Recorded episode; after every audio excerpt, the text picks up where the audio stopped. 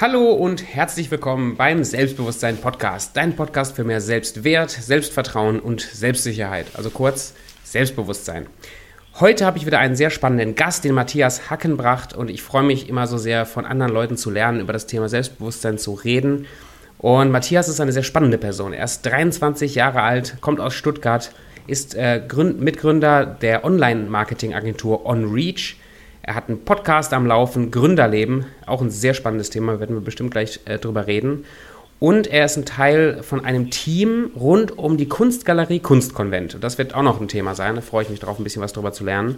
Und er hält auch Vorträge rund um Unternehmensgründung und Online-Marketing.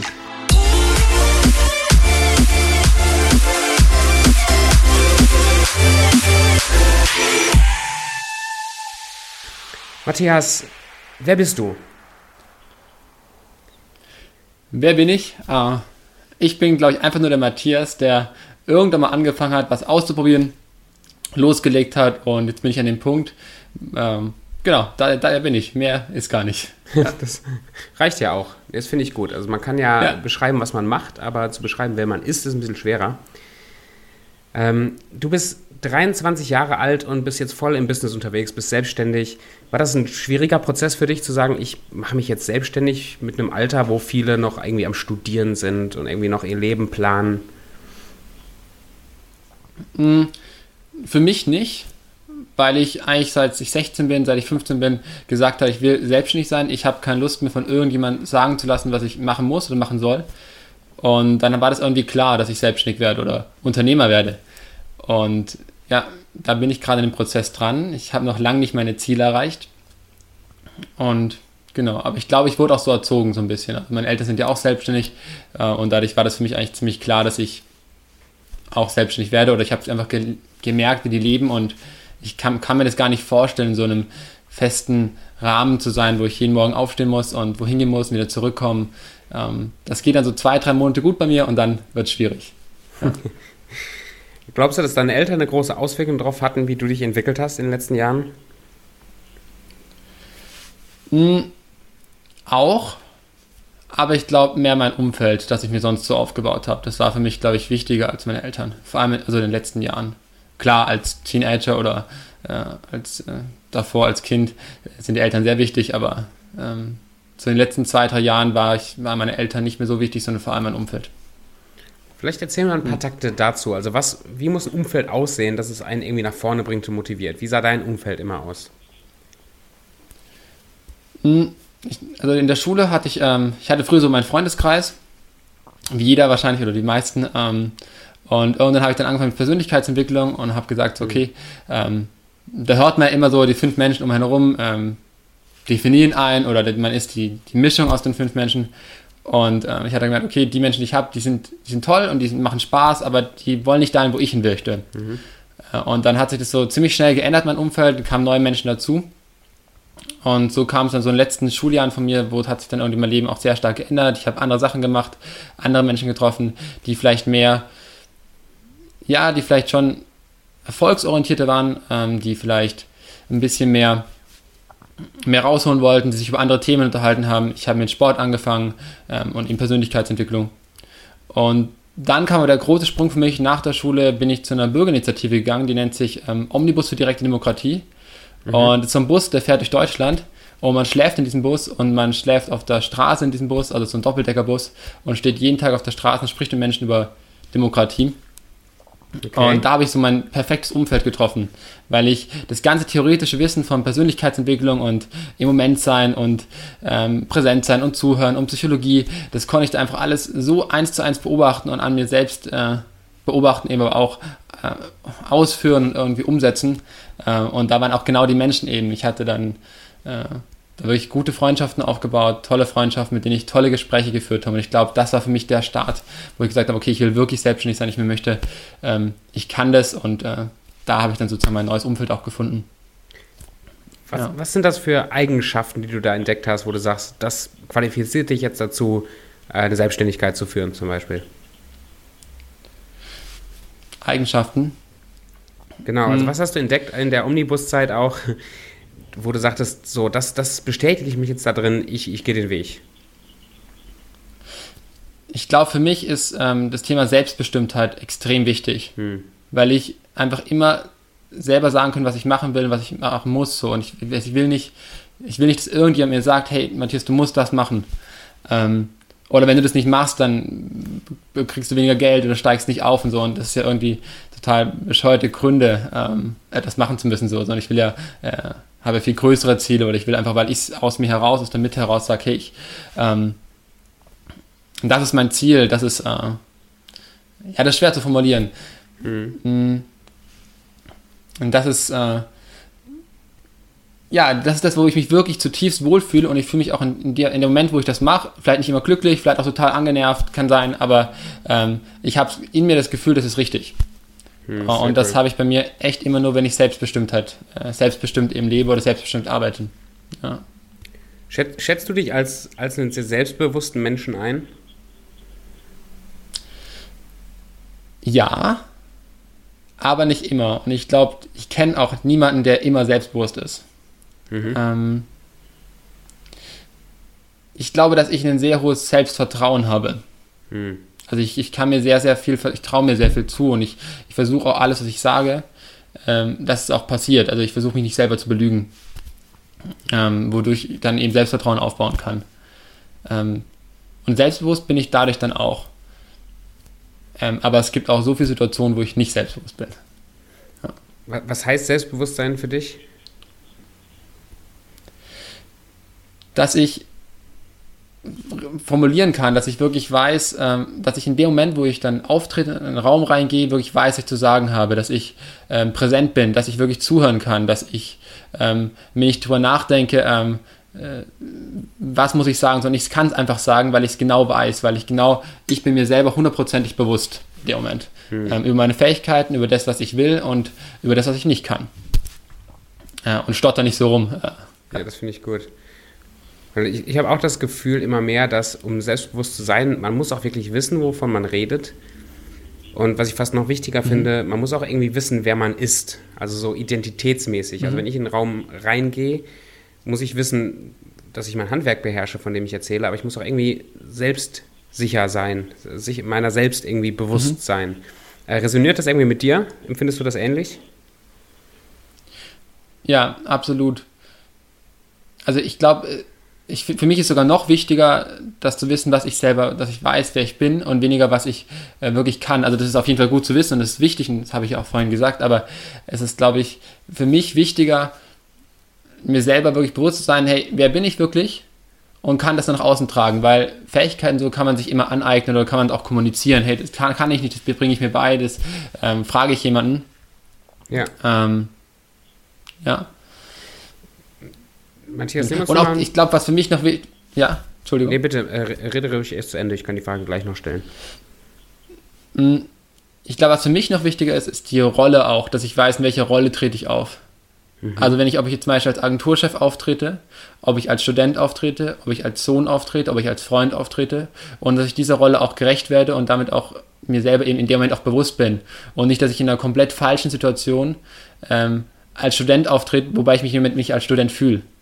Aber du studierst. Ich studiere, aber es gibt ja Momente, wo ich zum Beispiel mit dem Kunden spreche, da bin ich eindeutig der Agenturchef und will ich auch der Agenturchef sein. Und da fühle ich mich auch viel wohler mit, als wenn ich da in dem Moment irgendwie als Student auftrete, als Image, in der ganzen Körpersprache und allem. Kannst du das ein bisschen für dich auch sehen oder kannst du das nachvollziehen? Doch, und ich finde das sehr, sehr spannend, weil das kam jetzt öfter schon in verschiedenen Podcast-Folgen, dieses Thema Rollen. Also, dass jemand, der selbstbewusst ist, spielt trotzdem Rollen, und Rollen zu spielen oder Rollen irgendwie darzustellen, ist ja erstmal gar nichts Falsches. Ich habe das früher mal weggetan, als dass es nicht authentisch, wenn man verschiedene Rollen spielt. Aber es gibt halt verschiedene Rollen, in denen man auftritt. Ich finde das ein spannendes Thema. Wie trennst du das? Also wie trennst du das, in welcher Rolle du mehr Matthias bist sozusagen? Also du hast gerade gesagt, als Agenturchef fühlst du dich wohl. Kannst du das richtig trennen, dass du jetzt, wenn du in die Uni gehst zum Beispiel oder wenn du studierst, dass du da dein Unternehmer Matthias sozusagen, dass der gar nicht so richtig zu Wort kommt? Natürlich sehr schwer. Und es ist auch auf jeden Fall ein Prozess, und ich denke, es ist auch so ein bisschen so ein Verwandlungsprozess. Also am Anfang als Unternehmen fühlt sich wahrscheinlich keiner so richtig als Unternehmer. Oder man redet sich zumindest nur ein. Und nach einer Zeit fühlt man sich mehr als Unternehmer, weil man es auch einfach ist. Aber also speziell auf das Beispiel mit dem Studium kann ich es hundertprozentig nicht trennen, weil ich eben mich eigentlich nie wirklich als Student fühle.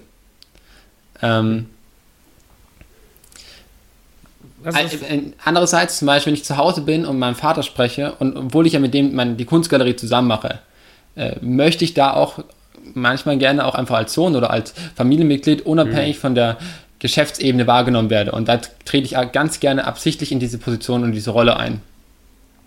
Das heißt, du kommst ganz bewusst, da kann ich sehr gut dran. Sohn. Genau, da ich bin Sohn oder ich bin Familienmitglied oder was auch immer. Wie auch immer das dann aussieht. Genau. Und da ich glaube, für mich ist, was ich jetzt für mich gelernt habe, so gerade im letzten halben Jahr, ist diese zeitliche Trennung auch ganz klar, dass ich mir wirklich auch das zeitlich einfach einplane, wo ich sage, okay, in dem Zeitslot bin ich das und dann treffen wir uns zu dem Gespräch oder zu dem Meeting und da bin ich dann die Rolle wieder. Also für mich ist die Struktur da ganz, ganz wichtig, die ich mir von außen gebe. Ja, das finde ich gut. Das finde ich einen sehr hilfreichen Tipp. Weil ich glaube schon, wir alle haben verschiedene Rollen, die wir auch spielen müssen.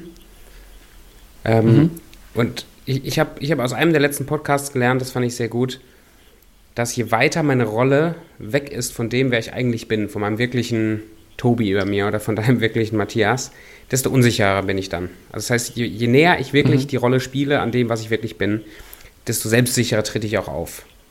Wo trittst du einfach am selbstsichersten auf? Wo hast du das Gefühl, du weißt richtig, wovon du redest, du kannst die Leute überzeugen, du bist richtig du selbst?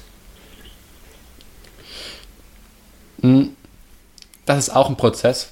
Aber was ich so in den letzten 3-4 Monaten so gespiegelt bekomme und auch selber wahrnehme, in der Strategieentwicklung. Wenn ich mit jemandem Kunde spreche, so ganz am Anfang und dann darüber spreche, was kann man machen, Positionierung, emotionale Verbindung, wo es auch gar nicht jetzt wirklich, da geht es ums Produkt, aber wo es auch viel um den Gründer geht und sozusagen diese Kombination aus, das, was der Gründer oder der Unternehmer will, digital umzusetzen, als Online-Marketing-Konzept. Ich glaube, dass ich da drin sehr gut bin, weil ich jemand bin, der sehr gut, behaupte ich jetzt einfach mal selbstbewusst, wie ich bin, dass ich gut zuhören kann. Und das kann ich sehr gut zusammenbringen und da fühle ich mich auch sehr, sehr wohl drin. Wohingegen ich mich zum Beispiel überhaupt nicht wohl drin fühle, was wir gerade auch im Kundengespräch sind, in der grafischen Ausarbeitung von Social Media Posts. Muss ich machen, habe ich Leute, die das machen, aber wenn ich in der Gespräch mit dem Kunden da drüben bin ich ja der sozusagen das verkauft oder der Ansprechpartner und da fühle ich mich überhaupt nicht sicher drin, nicht wohl drin, weil ich auch einfach da nicht das optimale Auge für habe. Muss ich auch in meiner eigentlichen Rolle nicht, aber wenn ich mit Kunden spreche, ist es dann doch irgendwie wieder meine Rolle. Und da bin ich, glaube ich, was ich in den letzten 5 Tagen wahrgenommen habe, überhaupt nicht selbstbewusst.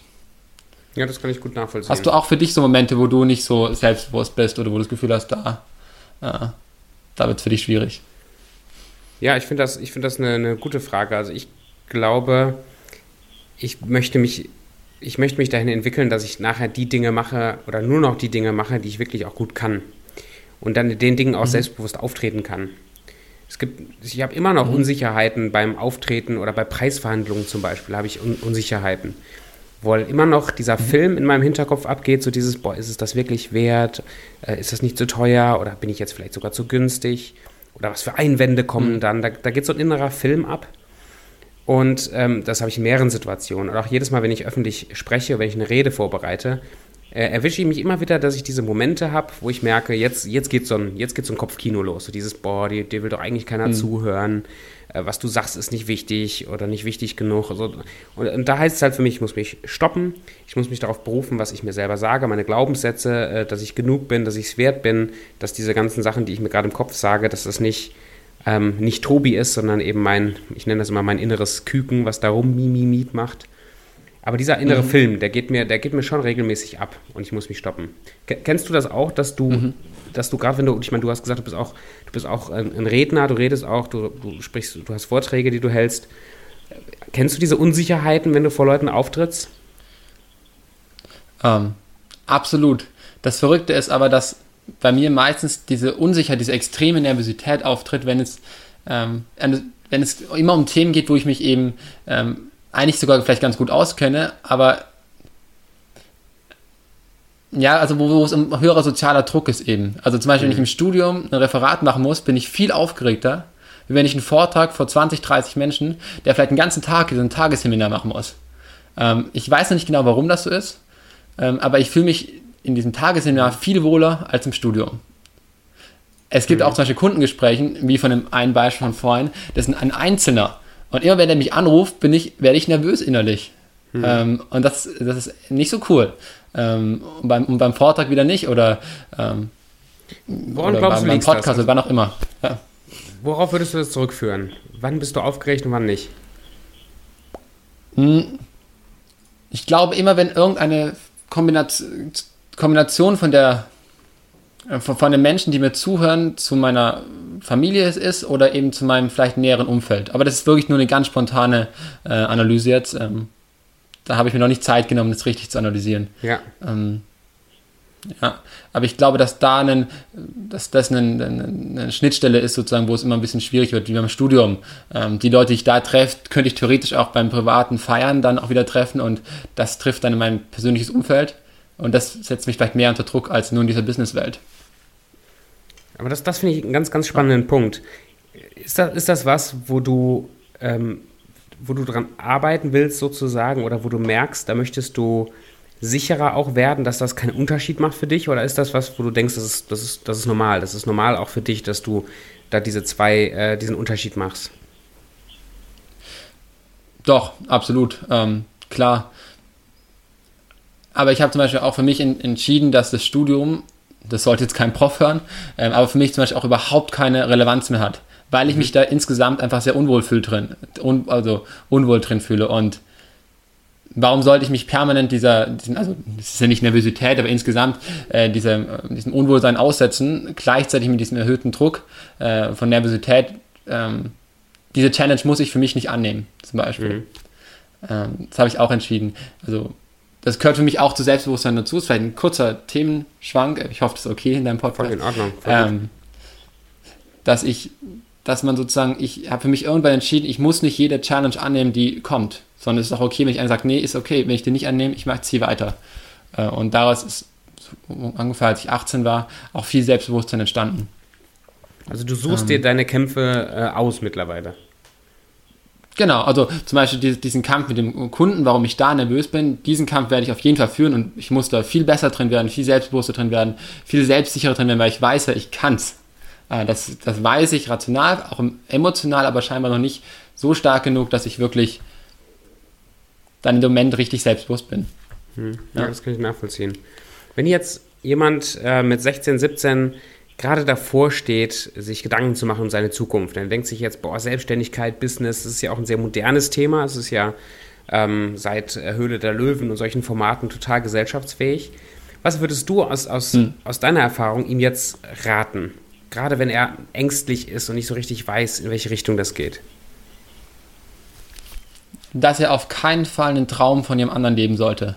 Also ich glaube, das ist die Gefahr von vielen und das ist auch unabhängig vom Business die Gefahr, dass viele junge Menschen oder auch mein Alter oder dein Alter vielen Träumen einfach hinterherrennen von anderen, die damit glücklich sind, man selber damit nicht glücklich wird. Sei es im Network Marketing, sei es beim Reisen. Viele gehen irgendwie reisen, weil alle reisen gehen, aber vielleicht passt es ja gar nicht zu der Person selber. Viele gründen irgendwas, dass man wirklich auf sich selber hört und weiß, okay, was kann ich, wo möchte ich hin? Das ist viel wichtiger als irgendeine... Ja. Wie hast du das gelernt, Matthias, darauf zu hören, ob das jetzt wirklich dein Wunsch ist, dein Traum ist oder der Traum von jemand anderem?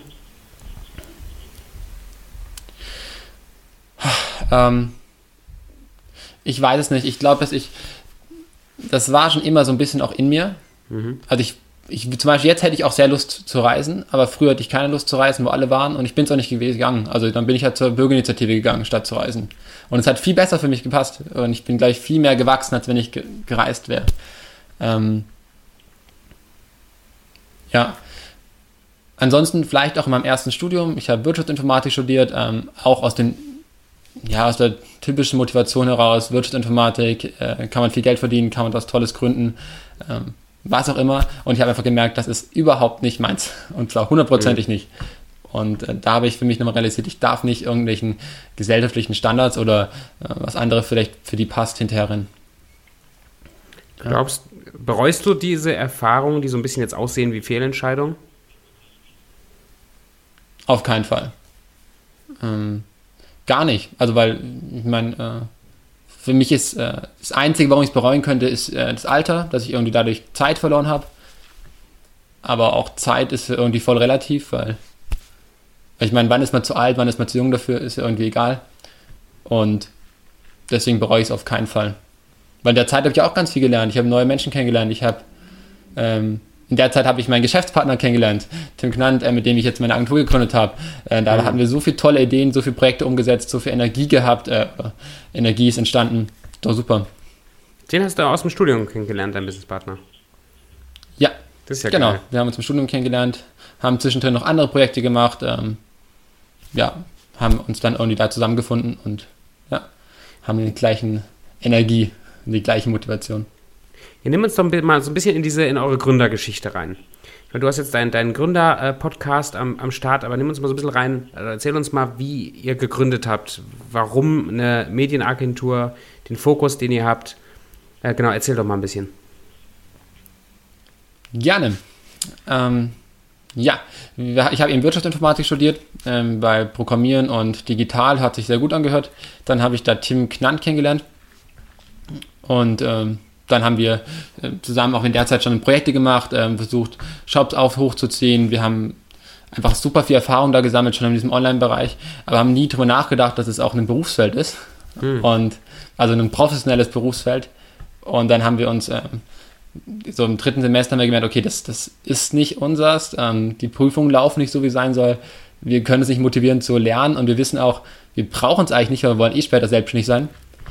Und dann habe ich durch Zufall jemanden kennengelernt, der in der Agentur arbeitet. Und dann hat er irgendwie zufällig Praktikanten oder Werkstudenten gesucht. Und dann haben wir gesagt, okay, cool, machen wir das. Haben unser Studium eigentlich abgebrochen, sind dann in die Agentur gegangen, haben da gearbeitet. Haben in der Zeit dann gemerkt, okay, das ist ein super geiles Thema, es macht hundertprozentig Spaß. Aber wir haben eigentlich keine Lust, das operativ zu machen, dass wir immer irgendwas ausführen. Und sind dann in die eigene Gründung gegangen, nach und nach jetzt. Und ich denke, dass wir jetzt eine gute Professionalität mit unserer Agentur erreicht haben. Mhm. Dazu cool. Muss man vielleicht auch sagen, dass ich früher schon im Social-Media-Bereich viel gemacht habe, auch für sozusagen Kunden, aber halt nie in diesem, also im professionellen Rahmen, aber nicht, dass ich gesagt habe, okay, das ist ein Berufsfeld, sondern mehr als kleiner Dienstleister vielleicht. Und Tim aber auch, vor allem im Storytelling viel und so haben wir uns dann auch wunderbar ergänzt und ergänzen uns jetzt auch noch sehr gut. Und jetzt sind wir eben so an dem Punkt, wo wir sagen, okay, wir wollen es ist alles schön und gut, die Agentur ist toll und es macht Spaß und wir wollen da weiterkommen, aber wir wollen halt das auch alles ein bisschen so systematisieren, dass wir eben als Unternehmer tätig sind und nicht mal als Selbstständiger. Und dann im zweiten Schritt war auch, dass wir wirklich nur noch die Unternehmerrolle auch einnehmen und nicht mehr die ausführende Rolle, weil die ist toll, die ausführende Rolle, aber wir fühlen uns beide so als Unternehmer und wir haben so viele Visionen und Ideen, die möchten wir umsetzen. Und das treibt uns auch an. Was ist für dich ein Unterschied zwischen einem Unternehmer und einem Selbstständigen? Ein Selbstständiger tauscht im Prinzip ja auch seine Zeit gegen Geld. Hm. Er macht es halt frei, er macht es halt selbstständig, er macht es ohne einen Chef, zumindest ohne einen direkten Chef. Seine Kunden hat er trotzdem. Er macht aber genau das Gleiche wie ein Angestellter auch, nur teilt seine Zeit halt frei ein. Kriegt vielleicht auch noch mehr Geld dafür. Und er kann sich auf einzelne Sachen konzentrieren. Ein Unternehmer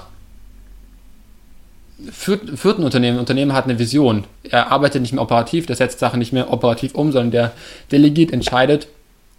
Aber wirklich in der Hauptsache hat er eine Vision und die treibt er voran. Er baut ein System auf, was aber in sich funktioniert.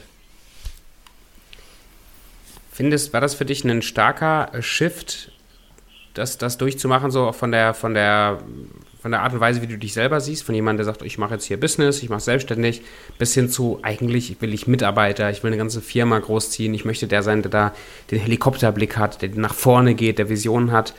Ist dir das schwer gefallen, so umzudenken? Umzudenken, glaube ich nicht. Das Wording war für mich schwieriger, dass ich wirklich, wie wir auch im Podcast merken, dass ich immer noch oft Selbstständiger sage, obwohl ich Unternehmer meine.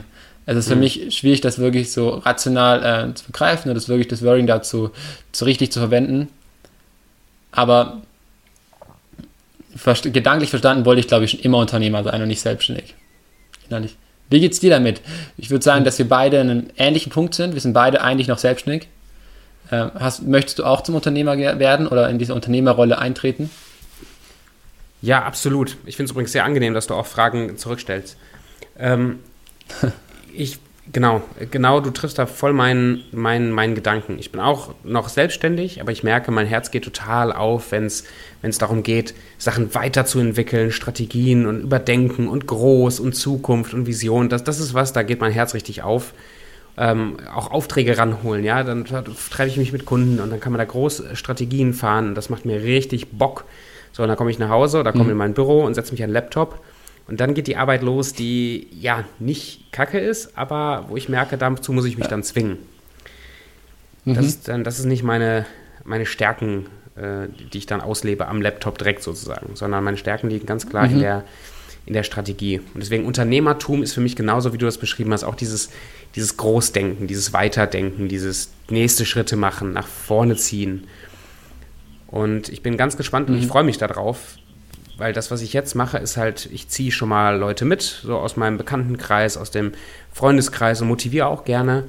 Aber ich habe noch keine Angestellten, die ich wirklich auch motivieren muss, dabei zu bleiben mit ganzem Herz. Mhm.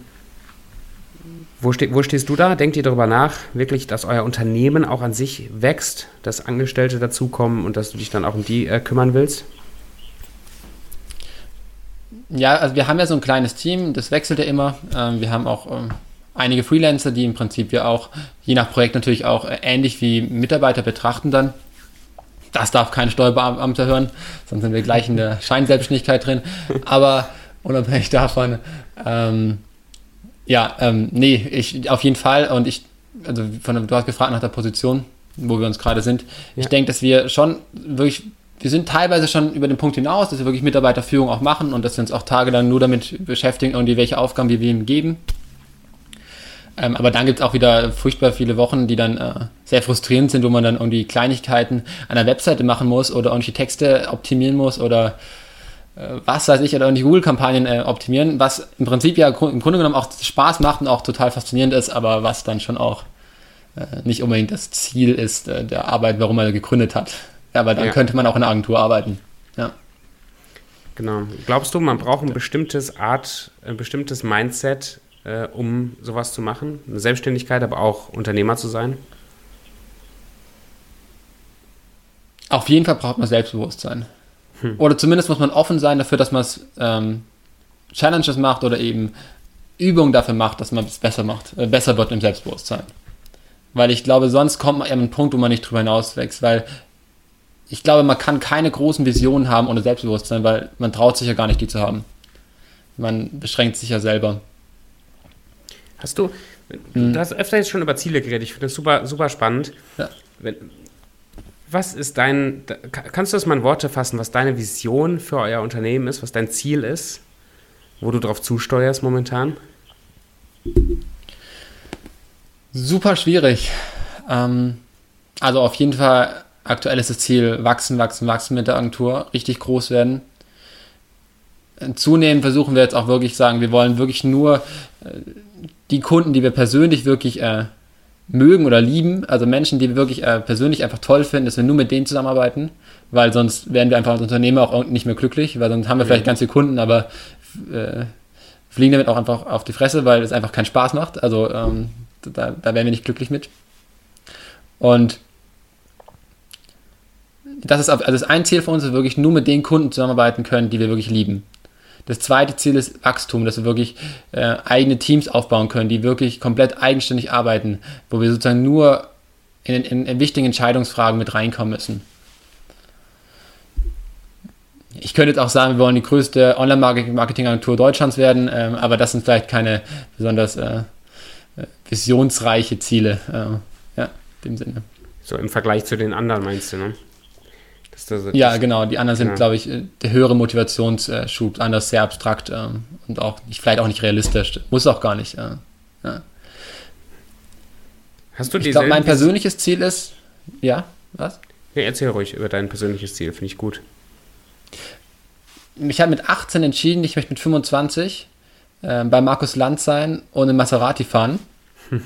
Ich habe zum Glück darüber nochmal nachgedacht, dass es nicht mehr sein soll, dass es nicht mehr mein Ziel ist. Erstens wird es auch das unrealistisch, mit 25 zu schaffen, aber auch das ist nicht mehr, will ich nicht mehr haben, weil ich eben gesagt habe, das ist ein sehr materialistisches Ziel, ja. Ja, und ja. Es ist mir gar nicht mehr so wichtig, also es ist mir wirklich auch egal, es ist toll, Geld zu haben und gut zu verdienen, so, das ist klasse, ein tolles Auto zu fahren, aber das ist kein Ziel mehr für mich, sondern das ist wirklich, ein Ziel für mich ist jetzt wirklich in jedem Moment, wo ich bin, glücklich zu sein oder dass ich wirklich damit zufrieden bin und dass ich nicht monatelang habe, wo ich eigentlich die ganze Zeit nur gereizt bin, genervt bin und wo ich merke, ich komme nicht voran. Wie hat sich das verändert bei dir? Dass du auch deine Ziele und die Art und Weise, wie du denkst, dass sich das verändert? Erstaunlicherweise in dem Moment, wo ich wirklich gegründet habe. Davor redet man wahnsinnig viel darüber, hey, Unternehmertum ist geil, man kann so viel Geld verdienen und ganz groß denken und ist alles super und toll.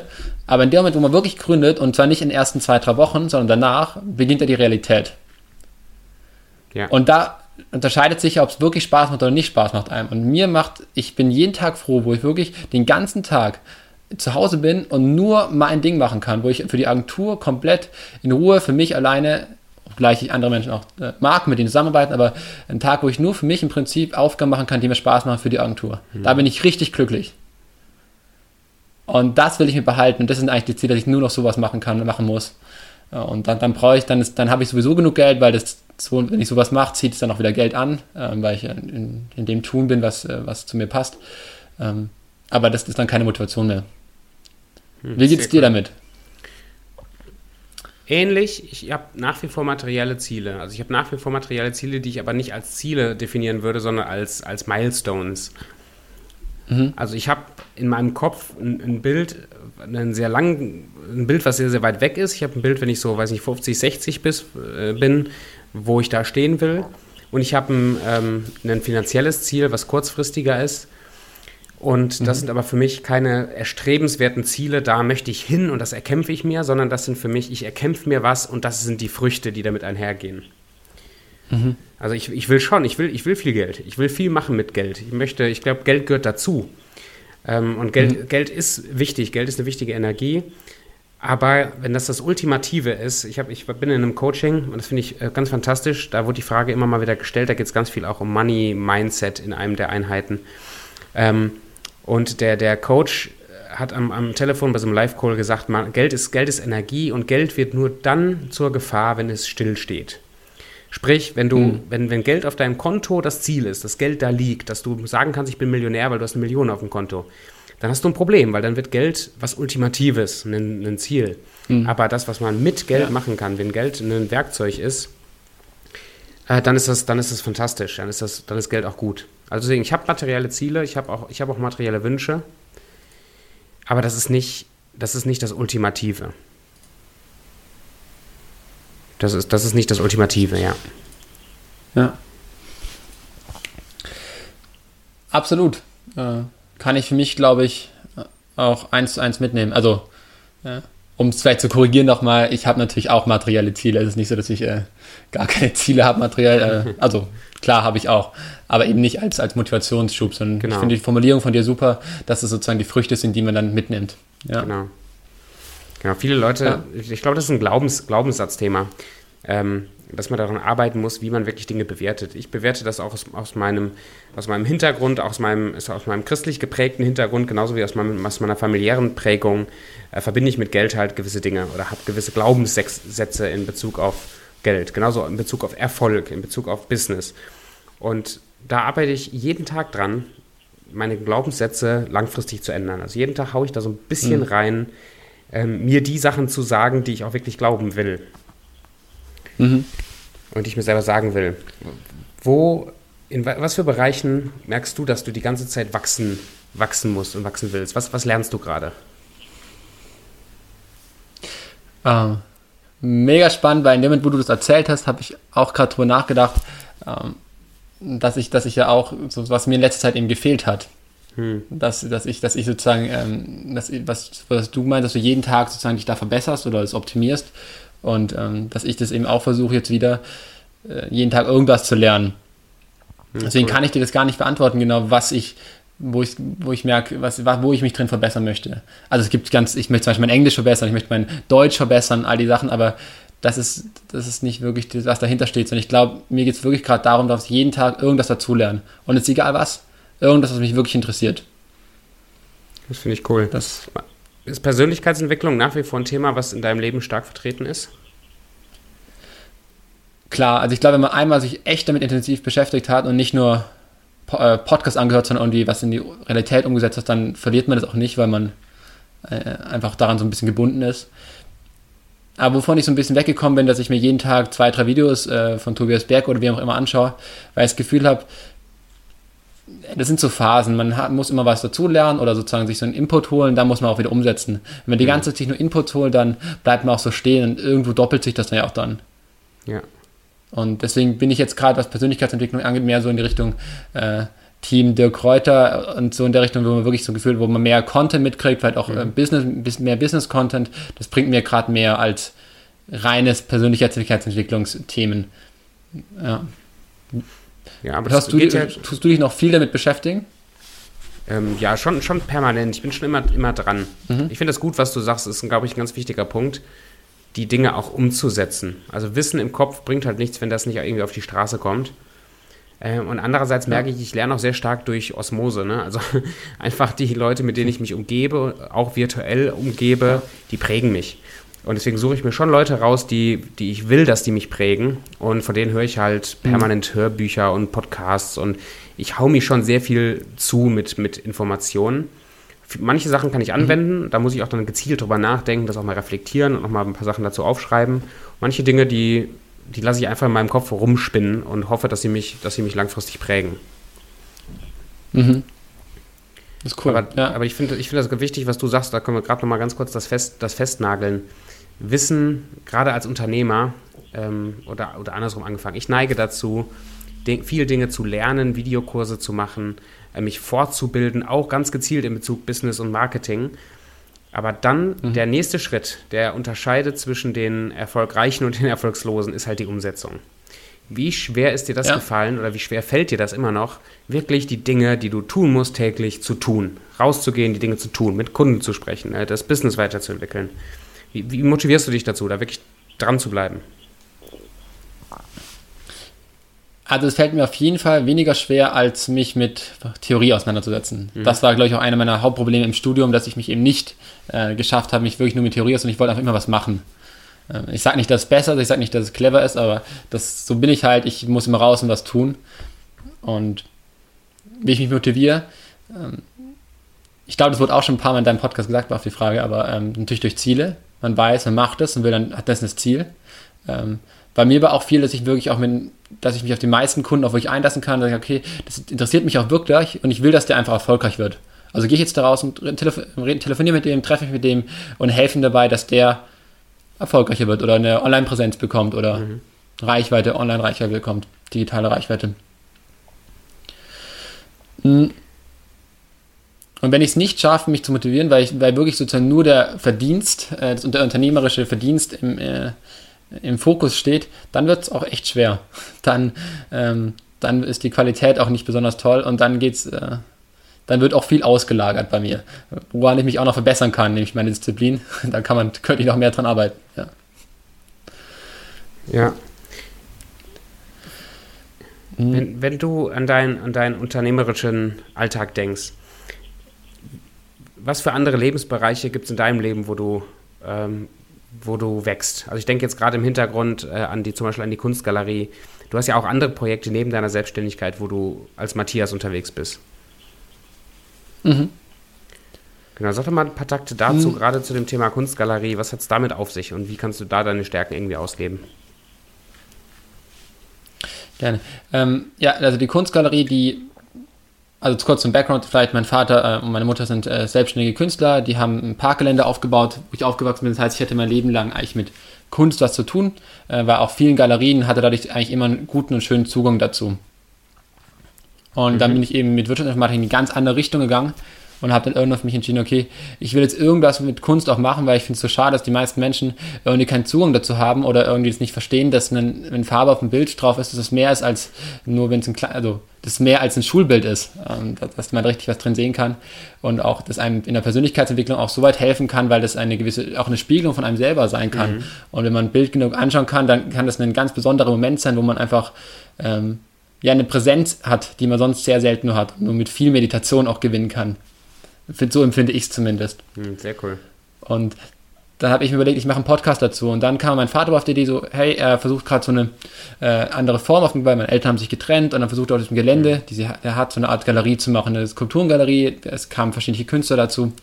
Und da bin ich damit eingestiegen und jetzt auch rechtlich der volle Verantwortliche. Und von dem her geht es damit sozusagen darum, dass ich einfach, also meine Hauptmotivation bei Kunstkonvent ist natürlich auch, dass ich meine Familie unterstütze, den Parkgelände so gesehen auch erhalte mit der Galerie, aber eben auch auf der zweiten Seite, dass ich Kunst als solches auch unterstütze und irgendwie versuche aufzubauen, weil ich will, dass es in der Gesellschaft einen höheren Stellenwert hat und nicht alle, die sich mit Kunst beschäftigen, irgendwie belächelt werden.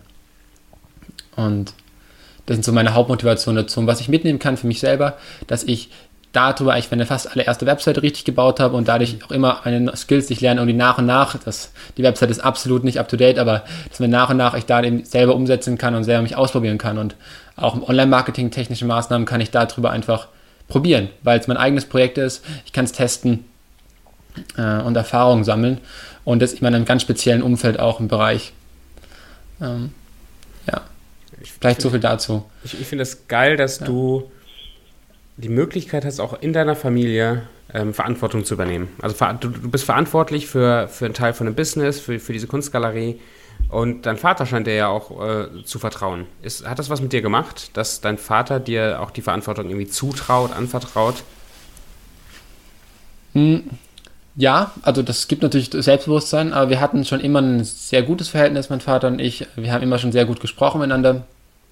Was mir tatsächlich war, das Kunstgalerie für mich in Beziehung zu meinem Vater eher zwischenzeitlich schwierig, weil es wirklich immer nur das Business im Fokus stand. Wir haben telefoniert und es war immer das Business, immer. Und das fand ich persönlich sehr schade. Ich glaube, im letzten halben Jahr konnte ich das so ein bisschen so drehen, dass wir auch viel mehr persönliches Gespräch auch geführt haben und dann immer nur gezielt die Businessgespräche, weil sonst geht auch viel kaputt. Ich glaube, das ist die Gefahr bei vielen. Ich würde es nicht Unternehmen nennen, dafür ist die Kunstgalerie zu klein, aber vielleicht bei vielen familiären Betrieben oder wo die Familie zusammenarbeitet, dass eben nur noch das Business im Fokus steht und nicht mehr das Private oder das Miteinander. Ja. Hast du das gezielt angesprochen, dass du deinem Vater gesagt hast, hier, ich würde gerne auch mal wieder Privatsohn sein oder wie hast du das geschafft, da das Ruder so ein bisschen umzureißen? Beides, ich habe es angesprochen und dann habe ich auch gezielt gesagt, wenn wir telefoniert haben, gesagt so jetzt reden wir privat und um 10 Uhr am nächsten Tag sprechen wir darüber.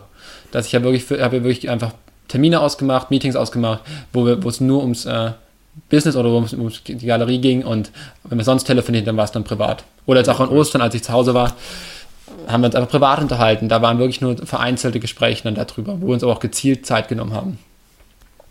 Ja. Cool. Doch, hört sich sinnvoll an. Kann ich nachvollziehen, auch mit meinem Vater. Wir unterhalten uns auch sehr, sehr viel über das Business. Und ich genieße das total, weil ich finde das einen ganz, ganz wichtigen Hinweis, dass man darauf achtet, dass man sich auf einer persönlichen Basis mag und kennenlernt und zusammen ist.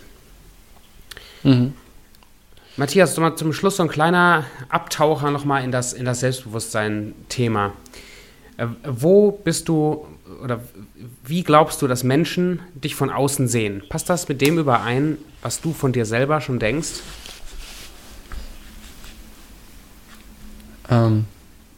Ich glaube,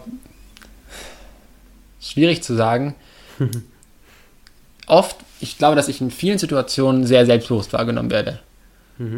Aber es gibt auch, gerade im Privaten, wie meine Freundin zum Beispiel sagt oft, dass ich bei ihrer Familie nicht rede.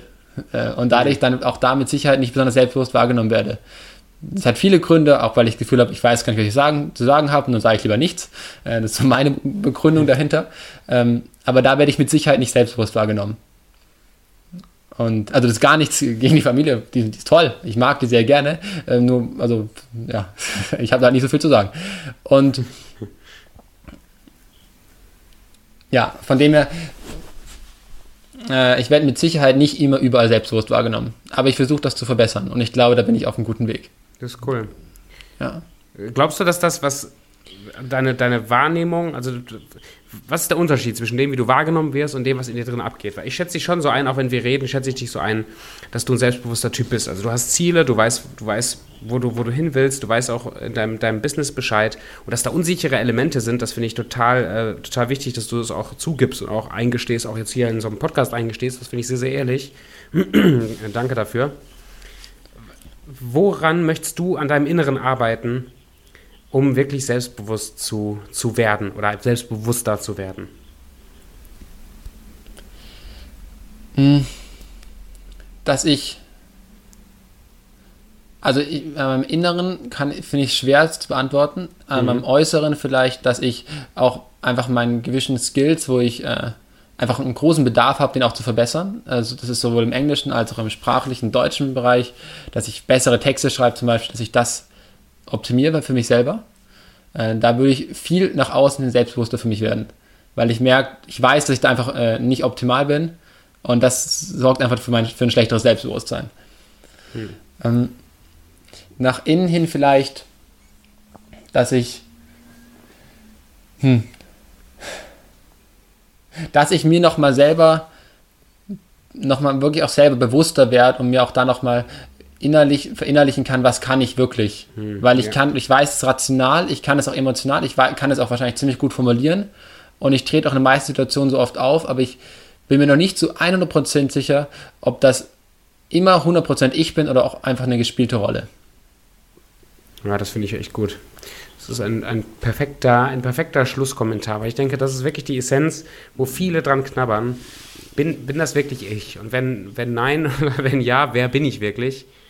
Und viele, die irgendwann in dem Alter, ich sag mal 40 bis 60, Burnouts bekommen, psychisch Probleme haben, auch ihre Arbeitslast zu stemmen. Ich glaube, viel rührt wirklich daher, dass man über so viele Jahre eine Rolle gespielt hat, ohne wirklich mal entdeckt zu haben, wer bin ich wirklich?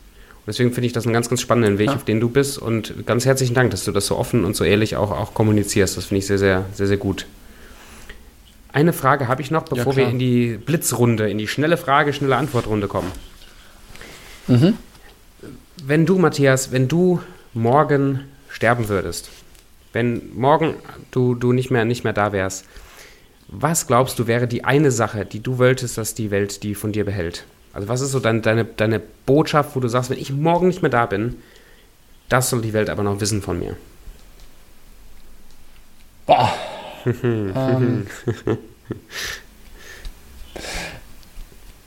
Vielleicht, dass ich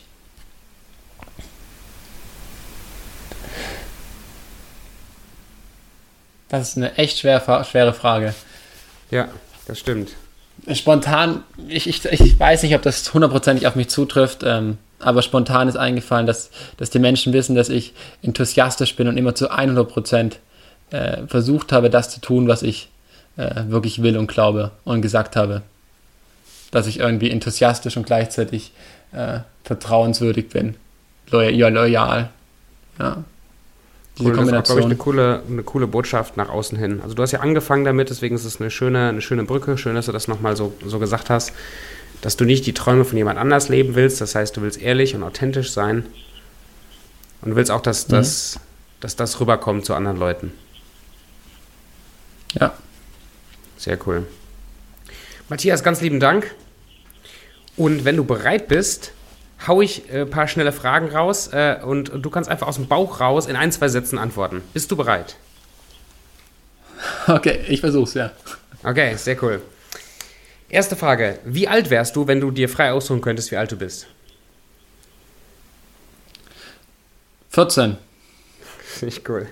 Wann hast du das letzte Mal geschaukelt? Vor 2, 3 Monaten. Nicht schlecht. Was ist dein Lieblingsfilm? Wolf of Wall Street, ein Avatar und Fluch der Karibik. Aber es gibt ganz, ganz viele tolle Filme. In der Reihenfolge aber zu gucken. Okay, finde ich gut. Ja, weiß ich nicht. Ja. Matthias, was ist dein Lieblingsbuch? Ich finde eine der besten Geschichten, und ich kann mich nicht entscheiden, welches Lieblingsbuch ist, aber eine meiner besten Geschichten ist Chick und natürlich das Café am Rande der Welt. Nice, habe ich noch nicht gelesen, aber viel Gutes darüber gehört. Also empfiehlst du mir, Café am Rande der Welt auch mal zu lesen? 100%ig. Cool. Kommt auf die Liste. Matthias, was heißt Erfolg für dich? Dass ich in all meinen Lebensbereichen glücklich bin. Sehr, sehr schön. Dass ich in jedem Moment, wo ich was mache, erfolgreich, glücklich bin. Und es bedeutet auch, dass ich Zeit für meine Freunde nehme. Das haben wir in dem Podcast noch gar nicht drüber gesprochen. Deswegen muss ich das hier auch sagen, dass es für mich auch wichtig ist, dass ich eine gesunde Balance zwischen Business und Freizeit meiner Freundin habe, wo es auch wirklich nur um sie oder um unsere Beziehung geht. Finde ich super gut. Danke, dass du es nochmal reinschiebst. Was bedeutet Geld für dich? Geld bedeutet für mich, dass ich damit meine Wünsche erfüllen kann. Freiheit, ganz, ganz wichtig, Freiheit und natürlich auch eine gewisse Befriedigung von Erfolg. Obgleich das vielleicht ein Widerspruch ist zu vorhin, aber einfach diese Früchte, behalten wir das Bild. Das sind die Früchte von auf dem Weg zum Ziel. Ja. Was ist dein Lieblingszitat? Red noch kurz weiter. Eine Ergänzung dazu, ich weiß, ein, zwei Sätze, aber dennoch, ich finde, dass Geld auch Energie ist und Zeit ist Energie, von dem her ist vielleicht auch Zeit Geld. Keine Ahnung, vielleicht so ein bisschen. Ja. Sehr cool. Was ist dein Lieblingszitat, wenn du eins hast? Du bist selbstverantwortlich. Ich weiß nicht von wem, aber das sagen ja ganz viele und das finde ich für mich unglaublich passend. Das habe ich vor ein paar Jahren entdeckt und das ist toll. Ja. Matthias Hackenbracht wahrscheinlich. Ja, glaube ich nicht, aber... Hast du einen Mentor oder ein Vorbild? Und wer ist es? Ich habe keinen Mentor, ich habe kein Vorbild, ich bin auf der Suche, aber ich hatte in verschiedenen Lebensphasen immer... ich finde Mentor so ausgelutscht als Begriff, deswegen nenne ich es Meister. Ich hatte in meinem Leben verschiedene Meister, die mich begleitet haben, die mir immer wieder ganz tollen Input gegeben haben. Das finde ich cool. Also, aber... Ja. Sehr cool. Wenn man mit dir, Matthias, in Kontakt treten will, man will irgendwie sehen, was du so machst oder einfach auf dem Laufenden bleiben, über welche Kanäle bist du zu erreichen oder zu sehen? Ich bin eigentlich überall, auf allen Kanälen, außer auf Twitter. Ich versuche jetzt auch einen neuen Account auf Instagram zu gründen, der nennt sich Gründungspionier, ist noch ganz, ganz klein, wird über die nächsten Monaten hoffentlich deutlich wachsen. Weil ich versuche, irgendwie das Private von dem Business zu trennen und dadurch unter dem Namen Gründungspionier jetzt aufzutreten. Und sonst natürlich über meine Webseite onreach.de/Matthias Hackenbracht oder natürlich einfach überhaupt über OnReach kann man mich immer kontaktieren. Sehr cool. Hau ich alles unten in die Shownotes rein und wem das gefallen hat, einfach was du heute erzählt hast, der bekommt dann mehr von dir und mehr von dir zu sehen. Finde ich sehr, sehr cool. Ja, Matthias, ganz, ganz lieben Dank für deine Zeit, für deine ganzen Infos, für deine Ehrlichkeit und auch für die Tipps, die du mitgegeben hast. Wir sind echt gespannt, wo die Reise auch für dich hingeht, wohin du dich entwickelst und ich glaube, du wirst viele Menschen weiter motivieren, mutige Schritte zu machen, Businesses zu gründen. Und danke, dass du einfach hier im Podcast warst. Dankeschön, dass ich hier sein durfte und Dankeschön für das tolle Gespräch und auch schön, dass wir uns über Instagram auch kennengelernt haben. Möchte ich auch nochmal erwähnen. Ne? Ja. Genau. Ja. Genau. Ich liebe das 21. Jahrhundert. Ja, genau. Ich auch. Ist echt cool.